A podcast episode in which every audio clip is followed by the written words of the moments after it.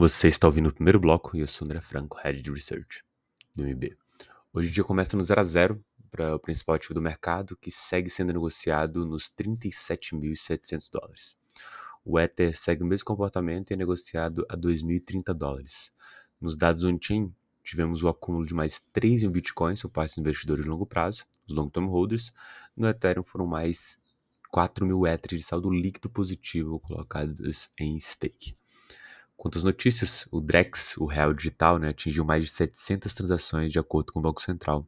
Os testes é, recentes do Drex tiveram esse alcance e outros dados interessantes de se medir é que a gente teve um bloco dentro da Hyperled Bezo confirmado em, em mais ou menos 5 segundos, na média, e já processou mais de 1 milhão 283 blocos as 11 instituições e consórcios dentro do DEX já criaram mais de 300 carteiras dentro dos testes. Isso tem sido muito promissor e mostra um pouco do avanço do que a gente tem aqui dentro do Brasil.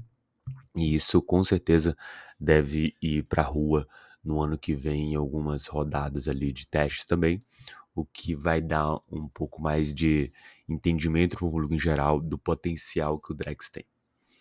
Segunda notícia aqui não tão boa do Brasil, né? A Polícia Federal derruba pirâmide acusada de roubar um bilhão de reais em esquema de arbitragem de criptomoedas. Esse, essas apreensões é, foram feitas aí na terça-feira, quando a Polícia Federal cumpriu 28 mandados de prisão em várias cidades do Brasil contra pelo menos 72 pessoas e empresas. Elas é, foram acusadas de forma pirâmide financeira que teria movimentado aí um bilhão de reais em esquema de arbitragem de criptomoedas. Dentre as determinações que a justiça fez para tentar proteger o dinheiro dos clientes, está o bloqueio de sequestro de aproximadamente 400 milhões em bens, como embarcações e veículos de luxo, e mais 111 contas bancárias, além de três fundos de investimento. Por último, a Coinbase pode ser obrigada a compartilhar dados com a CFTC, um número não confirmado de usuários da Coinbase recebeu um e-mail da principal exchange dos Estados Unidos informando esses usuários que as informações vinculadas às suas contas de clientes poderão em breve ser compartilhadas com a Commodity Futures Trading Commission, que é a CFTC, depois da Coinbase receber uma intimação da própria CFTC.